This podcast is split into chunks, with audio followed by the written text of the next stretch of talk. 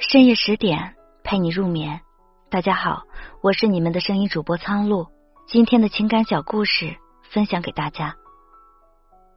我认识贺先生时，临近毕业，正焦头烂额的找工作，而贺先生恰好是一家媒体的主考官。我在北京念书，那家公司是在家乡。笔试和面试都在网上进行，问完了专业知识。职业规划、待遇要求等套路。贺先生问：“你想要的生活状态是怎么样的？”我说：“工作需要效率，空余时间可以琴棋书画诗酒茶；生活需要质量，纸要好的，墨要好的，连窗外的那束桂花都要香的浓淡相宜。”就这么认识了。不过我最终没有回家，而是留在了北京。我和贺先生都干着一份需要熬夜的工作，所以每当夜深人静，看着微信上的朋友一个个安歇了，能聊的也只有他了。没得挑，那就聊聊吧。可能因为时间原因，深夜加上身份原因，文人，我和贺先生一开始的对话内容就十分有深度，跳过了今天吃什么。天气真不错之类的寒暄，直接杀到了午夜情感热线的范畴。举例如下：我说，男人为什么爱自由？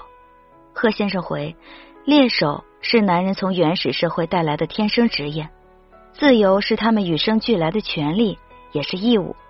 一个猎手整天在洞穴里待着不出去，母系社会也会容不下你。好的猎手意味着他有更多选择姑娘的机会。试想。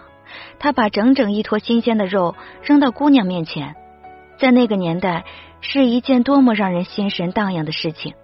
那潇洒一扔的动作，身上的血腥与汗的混合味道，将成为夜晚整个部落姑娘难以平复的梦。两个人就把对方当成了当地的新闻发言人。我每天从贺先生那里知道家乡的变化：第一个柳芽，第一枝荷花，第一场秋雨。第一场冬雪，而贺先生最喜欢听的是我讲的北京，那是因为种种原因，他没有能来成工作的地方，寄托着他残存的职业理想。聊得多了，年纪也相差不多，男未婚，女未嫁，按照言情小说里的节奏，就该上演一场异地恋的戏码了，再不济也得是一场相忘有梦。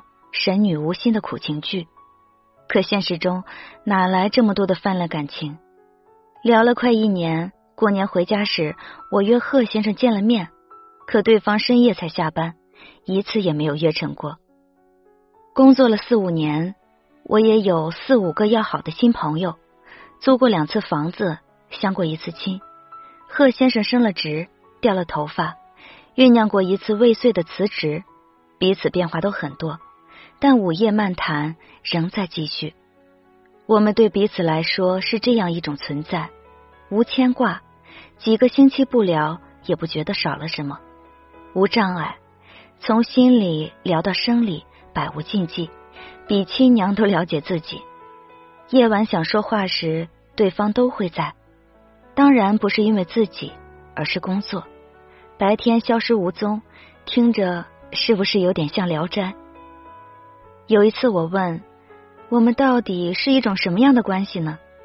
他回答：或者等你退休了，告老还乡，正好我们的另一半也不在了，我们就能组个黄昏恋。我问：那我们是不是心灵伴侣呢？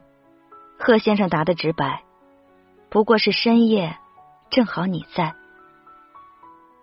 在相去万里的两个城市里，有人深夜等着，就算等不了多久。也是极好的。这个事儿有关年华，无关心灵。好，今天的文章就分享到这儿了。祝你晚安，好梦，明天见。